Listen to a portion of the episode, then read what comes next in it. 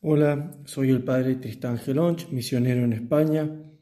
Hoy, 10 de octubre, martes 27 del tiempo ordinario, leemos el Evangelio según San Lucas, capítulo 10, versículos 38 al 42. En aquel tiempo entró Jesús en una aldea y una mujer llamada Marta lo recibió en su casa.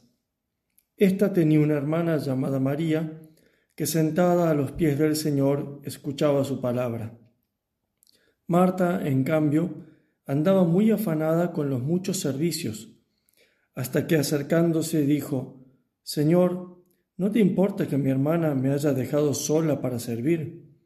Dile que me eche una mano. Respondiendo le dijo el Señor, Marta, Marta, andas inquieta y preocupada con muchas cosas, solo una es necesaria. María, pues, ha escogido la parte mejor, y no le será quitada. Palabra del Señor. Gloria a ti, Señor Jesús. Queridos hermanos, el misterio del Verbo encarnado rompe con todas las falsas dialécticas que se pueden presentar al hombre, justamente enseñándole a unir, a subordinar y a complementar las realidades aparentemente opuestas. En este Evangelio, el Señor nos enseña a ordenar dos realidades, que son la acción y la contemplación, o el apostolado y la oración, según la relación que tiene cada una con el fin último de nuestra vida, que es la unión con Dios, que ese es nuestro todo. De allí ese título, que la mejor parte es la que posee el todo, o sea, las acciones que más cercanas o más dirigidas vayan directamente hacia el fin último de nuestra vida, son de algún modo las mejores. ¿no? Por eso nos enseña cómo subordinarlas, cómo complementar la acción con la contemplación. Como dice un comentador, aquí no se trata directamente de la enseñanza de la superioridad de la vida contemplativa sobre la vida activa, sino de la necesidad de que los trabajos secundarios o importantes no impidan el atender a la doctrina del reino, al Evangelio. O dicho de otro modo, se trata de que los medios para alcanzar el fin no se conviertan en fines, o sea, no obstaculicen alcanzar el fin. O también podemos decir que la parte no haga olvidar el todo, que es lo que muchas veces nos ocurre. Un gran problema de la vida espiritual es cuando trastocamos, cuando cambiamos los medios por el fin y hacemos que los medios que teníamos se nos conviertan en fines. La expresión de Jesucristo, una sola cosa es necesaria, la respuesta que le da Marta, debe entenderse en el sentido de la necesidad para el fin principal de la vida, que es la unión del hombre con Dios. Lo único necesario, entonces, es la escucha y el cumplimiento de la palabra de Dios. Y eso es lo que hacía María, sentada a los pies de Jesús. Y esto debe siempre preceder a la acción para marcarle el rumbo. Primero hay que escuchar qué quiere Dios y luego ponerse a obrar. Todo afán ha de estar subordinado como a su fin a la escucha y a la meditación amorosa de la palabra divina, en orden a poder justamente realizar la voluntad de Dios. La supremacía del fin, eso es lo que nos quiere aquí mostrar el Evangelio.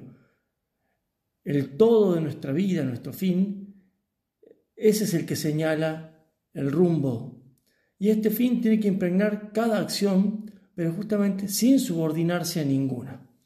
Hermosamente comentaba el cardenal Isidoro Gomá, el Señor le respondió a Marta con una frase que encierra todo un programa de vida y que es la concreción del sumo equilibrio del cristianismo en el orden del obrar.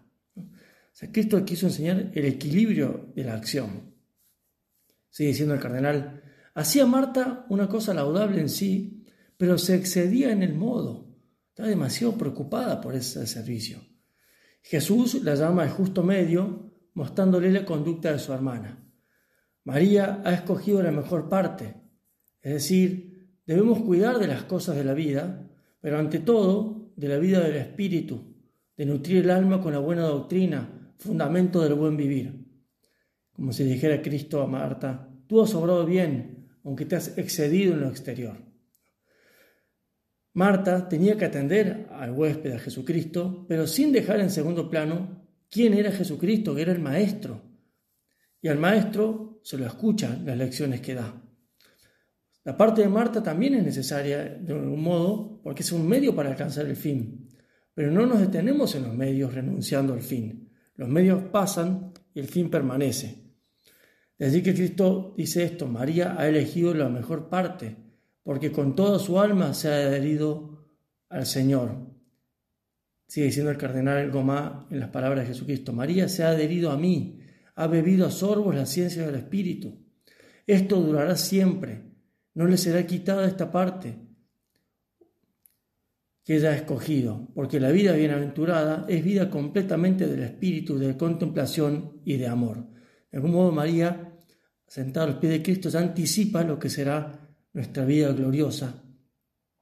Por eso pidámosle hoy a María Santísima, la contemplativa por excelencia, ella que mientras servía y atendía a su Hijo, estaba permanentemente atenta a sus palabras, que nos ayude a sentarnos a los pies de Cristo, a escuchar siempre al Señor, para poder así obrar según su voluntad, y a tener nuestra alma y nuestro corazón siempre rendido a los pies de Cristo, para ser admitidos a la contemplación de su rostro glorioso para siempre en el cielo.